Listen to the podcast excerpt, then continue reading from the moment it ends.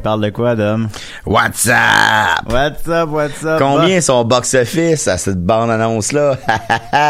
Ben, hein? Non, je sais. Ben, c'est ça. On est à box-office cette semaine. On est très contents. Et écoutez, rapidement, on a plein de choses à parler. Évidemment, cette semaine, on a seulement 17 minutes pour en parler. On a une demi-heure. En plus, les pubs, ils n'ont pas parti, fait qu'il n'y a pas de pub. Fait qu'on vient de gagner 5 minutes. Puis on vient de perdre 50 000 piastres. Puis aussi. J'aimerais revenir rapidement sur la fin du dernier épisode. Vous êtes nombreux à nous l'avoir fait remarquer. Ça a coupé avant la fin. Ah oui? Oui, il manque les 2 dernières minutes. Puis on parlait de quoi déjà? Là, je m'en rappelle pas par cœur. Moi, j'étais au téléphone. Oui, ben non, mais il manque la fin, là. L'émission était essentiellement finie. Mais ça coupe au milieu d'un sujet. Là. Je parlais du box-office des... comment ça s'appelle? Les voyages dans le temps. Back to the Future? Non. En tout cas, c'est ça. Puis les visiteurs. Je parlais du box-office des visiteurs. J'avais presque terminé mon idée. Puis bon, ça a coupé. Puis on n'a pas la fin. Donc celui de Luc Besson. Pas Luc Besson, mais John Hughes qui a écrit en Amérique. Là. Oui. Combien? Oh, ça n'a pas marché, ça fait 5 millions. Ça. Et là. Just Visiting, ça a été un gros flop.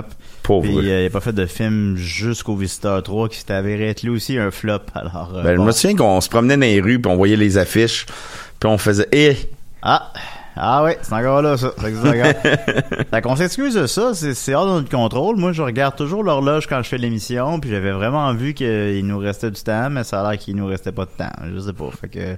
Mais en tout cas, mais Arnaud vous dit bye. C'était très drôle, hein. On lui a dit où c'est qu'on peut te voir, Arnaud, cette semaine? Puis il a dit bye à la station Baudry. Dit, ok, bye. Puis là, ça a fini comme ça. Ah, c'était drôle. Si vous avez entendu ça, c'était drôle. Mais merci à Arnaud. Merci beaucoup, Arnaud. Puis il a beaucoup aimé son expérience, semble-t-il. Alors, on espère qu'il va revenir. Ben oui, on aimerait ça. Mais tu sais, il n'y a pas que ça à faire, on le sait, là. On va commencer par des questions du public.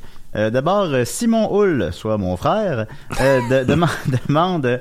Quel est le meilleur box-office entre Mathusalem 2 et Les Aventuriers du Timbre Perdu 2?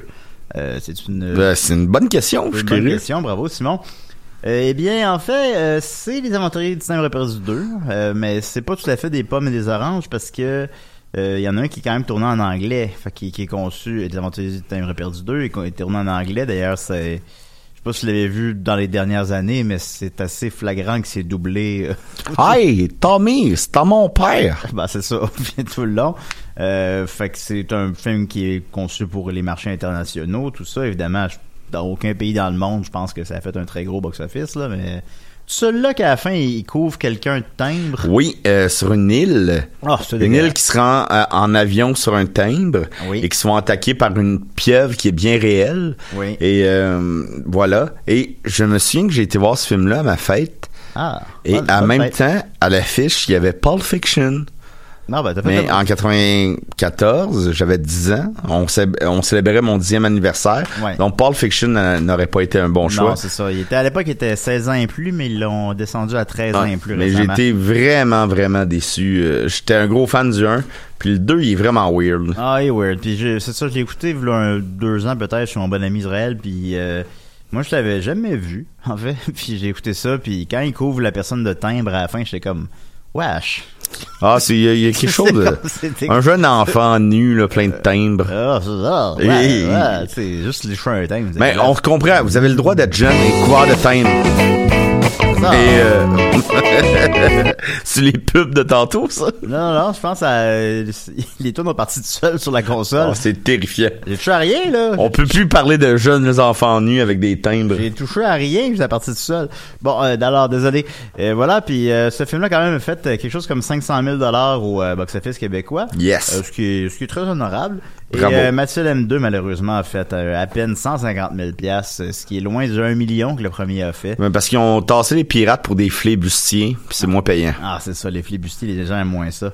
Ensuite de ça, Simon Hull, soit mon frère, demande « Je me souviens de Patrick Huard qui justifiait son départ de la franchise des Boys en disant « Le 3, c'est le parrain, le 4, c'est Police Academy. » Ah, ça, c'était brillant, ça. Oui, c'était bien... Est-ce qu'il existe un exemple de numéro 4 qui a relancé sérieusement une franchise? Il me semble que le 4, c'est toujours le pire. On étire la sauce au max. Sauf évidemment quand il est prévu depuis le début comme Harry Potter. Fait que comme il mentionne, on va pas inclure là-dedans les films qui sont conçus pour avoir plusieurs volets, comme Harry Potter. On va parler plutôt des... Vous comprenez. Alors, j'ai trouvé plusieurs exemples. J'en ai un, moi. Vas-y. Mission Impossible. Il était dans mes exemples. Mission Impossible 4, donc je suis allé chercher les chiffres pour en plus vous prouver ça. Le premier Mission Impossible a fait 180 millions à l'époque, ce qui est déjà beaucoup, puis en compte de l'inflation, c'est 380 millions. Même les nouveaux font pas ça. Aïe, aïe, aïe. Mission Impossible 2, qui est encore aujourd'hui celui qui a fait le plus d'argent, mais il va être dépassé par le nouveau bientôt, a fait 215 millions, donc la franchise va très bien. Et Mission Impossible 3, qui a été un petit peu plus tardif, qui a été 6 ans plus tard, a fait 134 millions, ce qui est donc 70 millions de moins, 80 millions de moins. Puis aussi, je pense un peu, à part le 2, je pense le moins bien reçu de toute la franchise. Ouais. Fait que en quelque sorte, pis c'est 3, c'est un chiffre magique. Alors, on aurait pu croire qu'elle a arrêté là quand même. Parce que malheureusement, c'est ça. C'est celui qui a fait le moins d'argent de toute la gang encore aujourd'hui. Mais non, finalement, 5 ans plus tard, ils ont sorti Mission Impossible Ghost Protocol, réalisé par Brad Bird, qui est un très grand réalisateur, qui a fait que des bons films, sauf erreur. Tom Holland, disons que c'est discutable, mais c'est pas un mauvais film. Non, c'est très audacieux. C'est pas un mauvais film. L'échec fait partie du succès, mettons. Moi, je considère que t'as le droit à un échec. Oui. T'as le droit à t'as essayé de quoi? Spielberg a des échecs, tout le monde a des échecs, là. Tu peux pas... Kubrick? Kubrick, je ne saurais pas par cœur, mais ça doit. Mais ça, il faudrait vérifier, là. Mais pas au box-office, en tout cas. Mais, dans la qualité. Moi, je parle de box-office, là. Tout à fait. Et donc, Mission Impossible Ghost Protocol, soit Mission Impossible 4, a complètement relancé la franchise. Il a fait 209 millions. Bravo. Qui est 80 de plus que le précédent. Mondialement, il a fait, 600, je vais voir les chiffres exacts. Il a fait 694 millions, ce qui est encore aujourd'hui celui qui a fait le plus d'argent, mais il va être dépassé par Fallout bientôt. Mais ça reste quand même phénoménal. Et ça a complètement revigoré la franchise. Et après ça, le cinquième, Rogue... On mélange les noms, là, maintenant. Là. Rogue One. Rogue Nation. Lui a fait 195 millions, ce qui est un petit peu moins, mais qui est excellent aussi. Et Fallout est rendu à 207 millions. Il va se rendre au moins à 220, mondialement 750 millions, ce qui en ferait le plus gros succès au box-office domestique et mondial, sans tenir compte de l'inflation, bien sûr. Mais c'est un immense succès. La franchise est complètement revigoré. Oui. Et par ailleurs, on l'a vu ensemble hier, avant hier, Mission Impossible 4. En IMAX. Puis c'est vraiment bon. Oh, c'est excellent. C'est super bon. Moi, je suis pas nécessairement le plus grand fan de blockbuster, on va dire. Et puis Mission Impossible 6, c'est excellent. Je vous conseille fortement. J'ai d'autres exemples. Sinon, il y a aussi les Rocky. Quoique c'est pas un exemple parfait. Parce qu'en fait, les Rocky marchent encore bien. Fait que c'est pas tout à fait un exemple parfait. Le meilleur doit être le 5. Non, c'est pas le 5. Le 5 est celui qui a fait le moins d'argent. Voyons donc. Il a fait seulement 40 millions. Mais Rocky, juste avoir les chiffres exacts, Rocky 3 a fait 124 millions, ce qui est très bon en fait. 124 millions, on se rappelle en 82, c'est comme 300. Oui, je m'en rappelle. Oui, tu te rappelles. Puis Rocky 5 a fait 127 millions, donc il a fait encore plus. Et Rocky 4, a fait 127 millions. Puis donc c'est encore aujourd'hui le Rocky qui a fait le plus d'argent. Fait que, par contre, c'est pas tout à fait un bon exemple parce que la franchise marche encore bien. Mais en tout cas, c'est un quatrième volet qui a fait plus d'argent. Est-ce que je peux te demander, d'après toi, Creed 2? C'est trop tôt? Malheureusement, je vais répondre qu'il est trop tôt pour me prononcer. C'est pas grave, on va te Creed 1 a connu un très gros succès, que ce soit critique ou public. Il a fait 110 millions, c'est super bon. C'est quoi qui fait ça, là? C'est mon Facebook. Puis ça... Fait que je pense, puis en plus, le gars sort de Black Panther, tout ça. Je pense... Il ramène Drago, on est content, personnage iconique. Moi pour vrai, j'ai super hâte à Creed 2, mais j'aime beaucoup les Rocky, personnellement. La bande-annonce était... moi aussi, mais la bande-annonce était pas craquante. La bande-annonce, malheureusement... Mais c'est correct aussi, c'est correct, c'est pas grave. Ben, ils ont pas du tout montré Drago dans la bande-annonce. Non. Moi, je soupçonne qui garde ça pour la deuxième. Ouais. Parce que, tu sais, maintenant, il y a 2, voire 3 bandes-annonces pour un film. Fait que d'après moi, ça va être ça. Ça va finir. La deuxième bande-annonce va finir avec Drago. Puis là, on va faire comme... Hey, il a vieilli. Il est vieux. Il est tout mou. Puis c'est aussi, qu'est-ce qu'ils vont faire, c'est que c'était une autre époque. Rocky 4, c'est en 85. Non seulement, il y avait évidemment la guerre froide, mais aussi, Drago était pas un humain, là. C'était un robot, là, en quelque sorte, là. Puis là, d'après moi, maintenant, ils vont l'humaniser, ils vont... oui, il n'y a plus de frontières. On est rendu dans une ère plus sophistiquée. Puis d'ailleurs, rapidement, Sylvester Stallone avait renié le 5. Ah oui, il renie, puis tu sais... Je trouve qu'il est une coche moins mauvais que sa réputation de l'antan. Moi, je l'écoute. Mais je l'écoute. Tu me le proposes, je l'écoute. C'est pas pénible. Mais c'est clairement le moins bon des Rocky. Ouais. Pas que le 2. Le 2, moi, je trouve. Adrienne est comme. Spoiler alert, Adrienne est dans le coma. Mais tu sais, on le sait qu'elle revient parce que, tu sais, on a vu les autres Rocky. Non, mais parce qu'on... Là, ça dure vraiment longtemps. Mais le 2, c'était à l'époque, c'était pas habituel d'avoir des 2 non plus. Ils reprenaient exactement la même mouture que le 1, là, un peu comme Ghostbusters aussi. Parce que là, dans le 3, on est embarqué dans le cheesy. Mm-hmm. Et puis, tu sais, Rocky puis Apollo qui courent sur la plage, puis c'est super gay. Là, ça, c'est bon, là. C'est... puis le Rocky 4, ben là, wow, avec le robot... Donc Rocky a pris différentes formes, puis là maintenant c'est l'inverse, sont revenus un peu au premier robot. Le robot est revenu. Il devrait ramener le robot. Juste un film sur le robot. On va faire un caméo du robot, comme tu le vois casser dans le coin chez Rocky, puis il est rendu une lampe. Paul a gagné un robot. Encore avec la canne de crème à fouetter. Ben oui. Donc plus rapidement, d'autres exemples, un exemple, ça, un vrai exemple, Fast and Furious. Le premier Fast and Furious avait connu un immense succès à l'époque, on s'en rappelle. Il a fait 144 millions, soit près de 200 aujourd'hui, disons. Fast and Furious 2, 127, soit un petit peu moins, mais un gros succès quand même.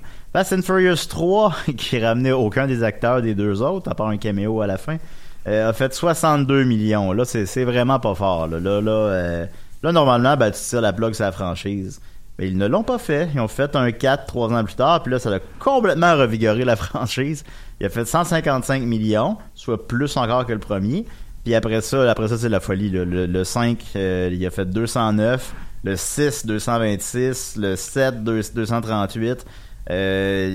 Non, en fait, le plus gros, c'est pas vrai, je me suis un petit peu mélangé. Le plus gros, c'est le 7 qui a fait 353 millions. Évidemment, Paul Walker venait de décéder. Ouais, c'est ça, ok. Puis mondialement, il a fait 1,5 milliard. Et là. C'est Fast and Furious, c'est plus ce que c'était au début. Au début, c'était comme des affaires de course de char. Maintenant, c'est des heist films. Je sais pas comment dire ça en français. Des films de vol. Des films de vol. Des Ocean Eleven, avec des chars pis des guns. Pis c'est pas possible, là. C'est pas possible? Ça marche au bout, pis ils ont déjà annoncé le 9, le 10 et le spin-off. Fait que bon. Le spin-off avec Paul Walker? Ouais, avec Paul Walker. Fait que d'ailleurs, le frère de... J'ai vu ça la semaine dernière. Le frère de Paul Walker a dit en entrevue qu'il aimerait que le personnage de son frère revienne. Il va falloir que quelqu'un. J'irais prendre un café avec lui, là. Puis quelqu'un lui parle. En tout cas, j'ai pas vu la fin du 7. Ben, en fait, j'ai pas vu. Quand on dit un long voyage, c'est un voyage. Ah ouais. Mais ça a l'air que c'est très touchant, la fin du 7, son départ. Mais je ne l'ai pas vu. Ça doit être sur YouTube. Oui. Et en terminant, un dernier exemple qui lui aussi est un petit peu tiré par les cheveux, mais bon. Mad Max? C'est ce que j'allais dire. Yes! Mad Max, le premier Mad Max a fait 8 millions, mais là en 1980, puis c'est un film indépendant australien. Fait que c'est bon. Le 2 a fait 23 millions. Le 3 a fait 36 millions. Fait que faites le calcul, c'est pas beaucoup. Et la franchise est restée dormante pendant 30 ans. Et Mad Max 4 a fait 153 millions, soit 3 fois plus que les 3 autres réunis. Alors, c'est quand même un 4 qui a revigoré une franchise. Puis, Mad Max, c'est supposons pour les cinéphiles. Les cinéphiles savent c'est quoi Mad Max.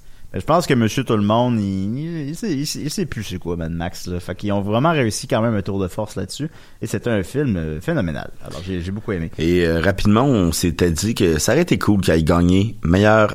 réalisation aux Oscars. Oui, ça aurait été le fun. Ouais. Ensuite de ça, une autre question de Box Sophie. Alors, Box Sophie demande ma question, pourquoi est-ce qu'on comptabilise les entrées en argent et non en nombre de billets vendus pour établir le box-office? Merci, là, Box Sophie. Eh bien, comme je l'ai dit plusieurs fois, puis je vais probablement répéter plusieurs fois, en France, c'est le nombre d'entrées et c'est un système intemporel, donc c'est en réalité le meilleur système. Mais je pense que j'ai pas la réponse exacte, ça va être ça, je vais être honnête. Mais je pense que c'est une question menée de pour brouiller les pistes, pour brouiller combien un film a réellement coûté, combien un film a réellement rapporté. C'est comme des questions un peu menées fiscales, bien plates, là, de cet ordre-là. Je sais pas si c'est clair ce que je dis, là. Mais en même temps, pour faire l'avocat du diable, tu sais, le nombre d'entrées en salle, j'imagine que maintenant, il y a eu plus de cinéma en Europe. Ben oui, aussi, évidemment. C'est sûr qu'il y a d'autres facteurs. Tu sais, mettons, dans les années 80, il y avait peut-être 200 cinémas, puis en 2018, il y en a peut-être 300. Oui, puis aussi, il y avait d'autres affaires à faire, ou il y avait moins d'affaires à faire. Mais le cinéma va rester, c'est le truc qui coûte le moins cher, l'activité qui coûte la moins chère sociale. Fait que bon. On va continuer avec le box-office québécois, mais j'ai oublié d'ouvrir la page. Fait que, en attendant, il y a eu un article dans le Journal de Montréal pour économiser au cinéma.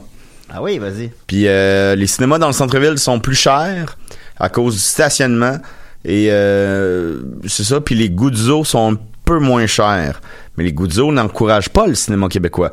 Donc, c'est pas vrai, mais il y avait déjà fait une sortie en disant que le cinéma québécois devrait être plus accessible. Ouais. Ce qui est pas mauvais, mais ce qui est pas de ses affaires non plus. C'est discutable. C'est pas... Parce que c'est pas vrai qu'ils jouent pas les films québécois au non, c'est ça. Ça, c'est faux. Ils les jouent, les films. 91, ce doigt-là, là. Mais alors, vous venez pas les voir. Moi, ça me dérange pas de les jouer. Mais ce que je veux, c'est que vous veniez les voir. Pourquoi vous en faites pas plus, là, des films comme Les Boys, là? Ça, les gens aiment ça. Fait que, c'est bon, il y a pas... Ça va être peut-être bête à dire, mais il n'y a pas 100% tort. Non, c'est pas noir, non plus, je trouve pas. C'est pas noir ou blanc. Mais c'est pas à lui de dire ça. Faut faire plus de films rassembleurs. Ce qui n'empêche pas de faire des films d'auteur aussi. Dans cet ordre d'idée, donc, le box-office québécois en première position pour sa 6e semaine, c'est Mission Impossible. Yes. Alors, je vous conseille encore une fois fortement, suivi de Meg qu'on a vu et qui est...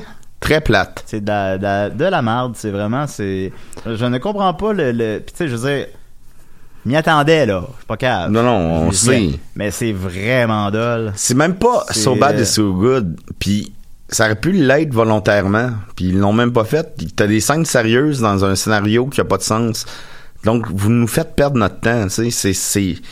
J'ai eu l'impression d'avoir perdu mon temps. T'sais. Moi je pense que tu voulais quitter la salle. Hein? Oui. Tu voulais quitter. Je l'ai vu, tu voulais quitter la salle. Mais je suis resté pour toi. Puis j'ai acheté un popcorn pour nous deux. Ben oui, on l'a bien mangé.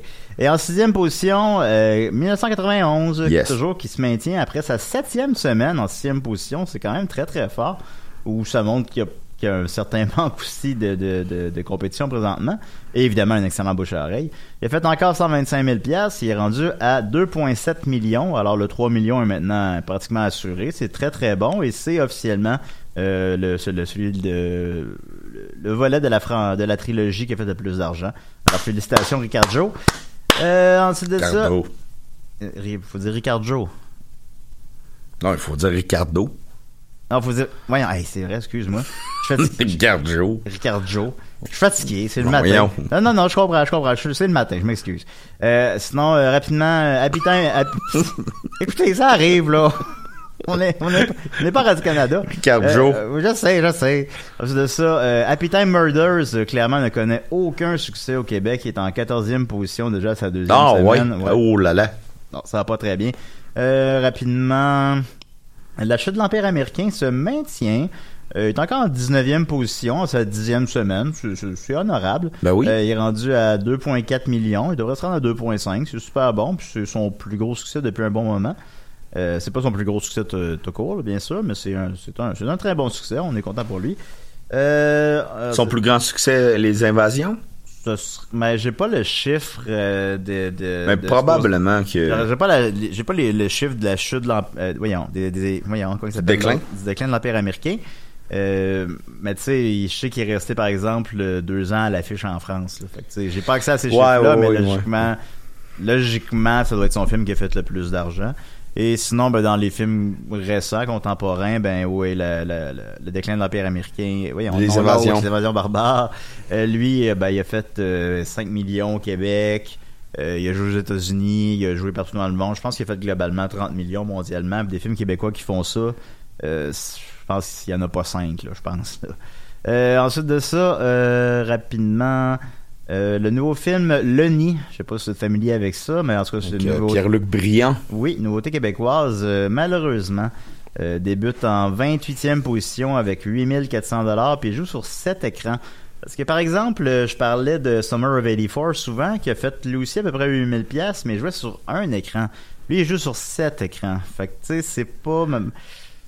Malheureusement, c'est pas très fort, mais bon, il trouvera peut-être son public ailleurs. Mais j'ai même pas vu une annonce de ça, malheureusement, tu sais. Mais ils doivent s'attendre que... Les posters sont beaux. Oui, très beaux, puis il faut encourager le cinéma québécois. Ah, c'est sûr. Mais tu sais, on dit ça. Mais pas à rabais. Sinon, je parlais du film AXL dernièrement, là, oui. Évidemment, c'est, je le rappelle, un chien robot avec un enfant. Ça a vraiment pas marché aux États-Unis, mais au Québec, c'est encore à sa 2e semaine, il est en 54e position. Alors, bon. Et le top 3 des films qui ont fait le moins d'argent en fin de semaine, Sicario, Days of Salado, qui a eu quand même une bonne carrière avant, évidemment, a fait 111$, Sherlock Gnome a fait 103$, et le film qui a fait le moins d'argent à égalité, c'est Show Dogs, encore, qui a fait 103$, qui joue dans une salle. Je m'ennuie de quand il y avait des films qui faisaient 10$. Ça fait un petit bout, là. Peut-être que le monde va plus au cinéma récemment. Ben oui, c'est ça. Il fait plus frais. On va continuer avec mes prédictions de la semaine dernière. Alors, j'avais parlé du film Opération Finale, qui est un film de gens qui chassent des criminels de guerre nazis dans les années 60. J'avais dit, il n'y a pas de bas, tout le monde s'en fout. J'avais prédit 5 millions. Il a fait 5 millions. Drette dessus. Ça vous impressionne, hein? Ben, moi, oui. Par contre, j'ai été trop généreux sur le film Kin, je sais pas comment on le prononce. Je pense que c'est Kin, mais... Ça doit être Kin, parce que ça me semble que Kin... En tout cas, je le rappelle, un film d'un enfant qui trouve un gun extraterrestre, puis l'extraterrestre, puis la mafia court après. Il y a aucun buzz, la critique est pas bonne, je sais pas pourquoi j'ai été aussi généreux, je me disais qu'il y avait pas beaucoup de compétition. En mais fait, c'est bon, les producteurs sont aussi impressionnants, là. C'est les producteurs de The Arrival puis de Stranger Things, tu sais. Ouais. Tu penses qu'ils peuvent bien placer leurs pièces quand même pour un flop, là. C'est pas un hit, mais quelque chose qui aurait pu faire 20 millions au total, là, tu sais, que bon. Mais non, King, j'avais prévu 8 millions, ce qui était pas énorme. Il en a fait 3, puis il est même pas rentré dans le top 10. Alors, tout le monde va oublier rapidement Quint. Alors, Quint, oui. On va continuer maintenant en terminant avec mes prédictions pour les 2 films qui sortent en fin de semaine, soit Peppermint et The Nun. Alors, The Nun. Alors, Peppermint... Sonne Guillaume Lepage. Bon, là, tu me le fais regretter, là. Peppermint, nouveau film de Pierre Morel. Qui est Pierre Morel? C'est un réalisateur français... qui semble essentiellement faire uniquement des films d'action un peu très génériques.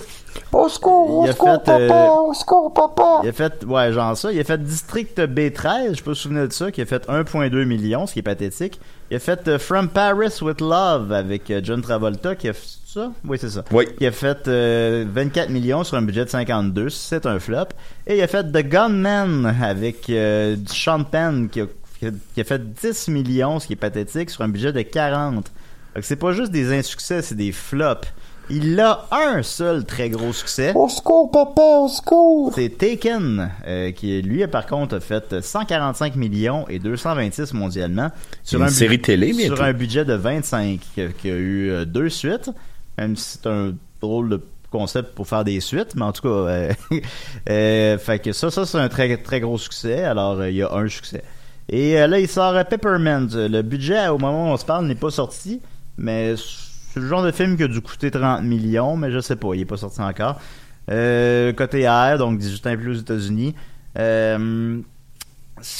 La critique est catastrophique, il y a 19% sur Rotten Tomatoes. Au secours, il y a pas vraiment de buzz. Je trouve que le poster, il est beau, là, mais à part ça, la seule affaire... c'est Jennifer Garner avec les guns en elle, comme un ange. Ouais, ça, là, ouais, il est beau, là, je trouve, en tout cas. Mais, je sais pas, il n'y a pas de buzz. Les films aussi qui s'adressent aux young adultes... Aux jeunes garçons, les films d'action qui s'adressent aux jeunes garçons ne connaissent pas un gros succès les dernières années. C'est le cas? Ben, je pense que c'est ça. Je pense que c'est un film d'action. Je sais pas très bien ce que c'est. Une femme forte qui défend. Je pense que c'est une femme forte que sa famille a été assassinée. Ouais. Puis elle veut de la vengeance. Donc, je pensais que ça s'adressait plus à une clientèle. Plus mature, peut-être. Féminin, peut-être aussi. Mais déjà, supposons un film comme Atomic Blonde, je sais pas si vous vous en rappelez l'année dernière, il y avait quand même un bon buzz là. C'était, c'était le réalisateur de John Wick. John Wick, tout le monde avait adoré ça. Il y avait des bonnes critiques, il y avait une bonne mise en marché du film, puis il a fait 40 millions. Peppermint, il n'y a rien de tout ça. Fait que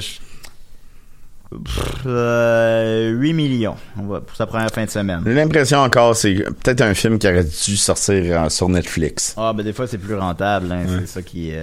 Et en terminant, The Nun, qui a coûté 22 millions, ce qui est très peu, mais ce qui est quand même relativement élevé pour la franchise Conjuring. Par exemple, Annabelle Création a coûté 15 millions. Création, c'est le premier ou le deuxième? C'est le 2, qui s'avère être un prequel. Et Annabelle 1 a coûté 6,5 millions. Mais 22 millions, ça reste quand même très bagarrec. Rapidement, ben donc, The Nun, c'est la méchante dans Conjuring 2, c'est ça? Moi, je n'ai pas vu ces films-là. Puis là, ben, vu qu'Annabelle, ça a marché, ben, ils se sont dit, on va faire une espèce d'expanded universe de Conjuring. Mais je pense que ça a été prévu pour ça, parce qu'on en sait juste assez pour qu'on est curieux de savoir c'est qui. Ouais, bon. Puis ça a l'air qu'elle est très efficace dans le film, mais encore une fois, je ne l'ai pas vu. La critique n'est pas très bonne, quand habituellement, quand même, les critiques sont bonnes dans cet univers-là. Ils ont toutes des 80%. Puis il y en a 49. C'est pas catastrophique, mais c'est moins bon quand même. Rapidement, Conjuring a fait 137 millions, c'est immense. Conjuring 2 a fait 102 millions, c'est un petit peu moins, mais c'est très bon. Annabelle a fait 84 millions, c'est le seul qui n'a pas fait 100, mais ça reste excellent sur un budget de 6 millions. Et Annabelle Création a trouvé le moyen d'en faire plus, il a fait 102 millions. Alors, donc, ils ont une moyenne de 106 millions par film. Et surtout, World Wild, mondialement, rapidement, Conjuring 2 a fait 320 millions, Conjuring 319 millions, Annabelle Création 306 millions et Annabelle 257 millions. T'as dit Conjuring 3, il n'existe pas. J'ai pas dit ça. J'ai dit Conjuring 2, Conjuring, Annabelle Création, Annabelle.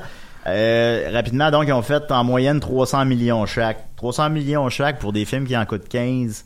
C'est pas compliqué, là. Ils sont rendus à 1,2 milliard en 4 films. C'est une franchise, c'est... J'ai pas vérifié, mais c'est peut-être littéralement la franchise d'horreur qui a le plus grand succès public de tous les temps. Et rapidement... Donc, The Nun... oui, vas-y. Pourquoi pas le sortir à l'Halloween? C'est une bonne question. Je me l'étais pas posée. Ben, on est proche... Je sais pas. Mais on est quand même à l'automne. Je sais pas, je sais pas. Alors, peut-être que je regarde qu'est-ce qu'ils jouent à l'Halloween. Peut-être que les cases étaient occupées. Ben, il y a Halloween, mais il y aurait peut-être de la place pour les deux quand même. Tu les sors à une semaine d'intervalle, disons. Mais donc, The Nun, tu sais, quand même, je pense qu'avec tout le... Il n'y a pas vraiment de raison que ça marche pas. Je pense pas que ça va atteindre les chiffres de Conjuring, mais ça va marcher, c'est sûr, à 100%. Ça peut rentrer. J'ai lu des pronostics qui disaient une première fin de semaine de 45 millions. Moi, ça m'apparaît trop. Je dirais une première fin de semaine de 35 millions, puis un box-office global de 85-90, ça serait excellent. Ça justifierait amplement un Nun 2. Puis tu sais, mondialement aussi, ça va faire au moins 250 millions. Donc, ça sera, selon moi, un succès. Alors, c'était box-office cette semaine. On n'a plus de temps, puis on vous aime beaucoup. À la semaine prochaine! Hey, on s'en va à Gatineau, au petit Chicago.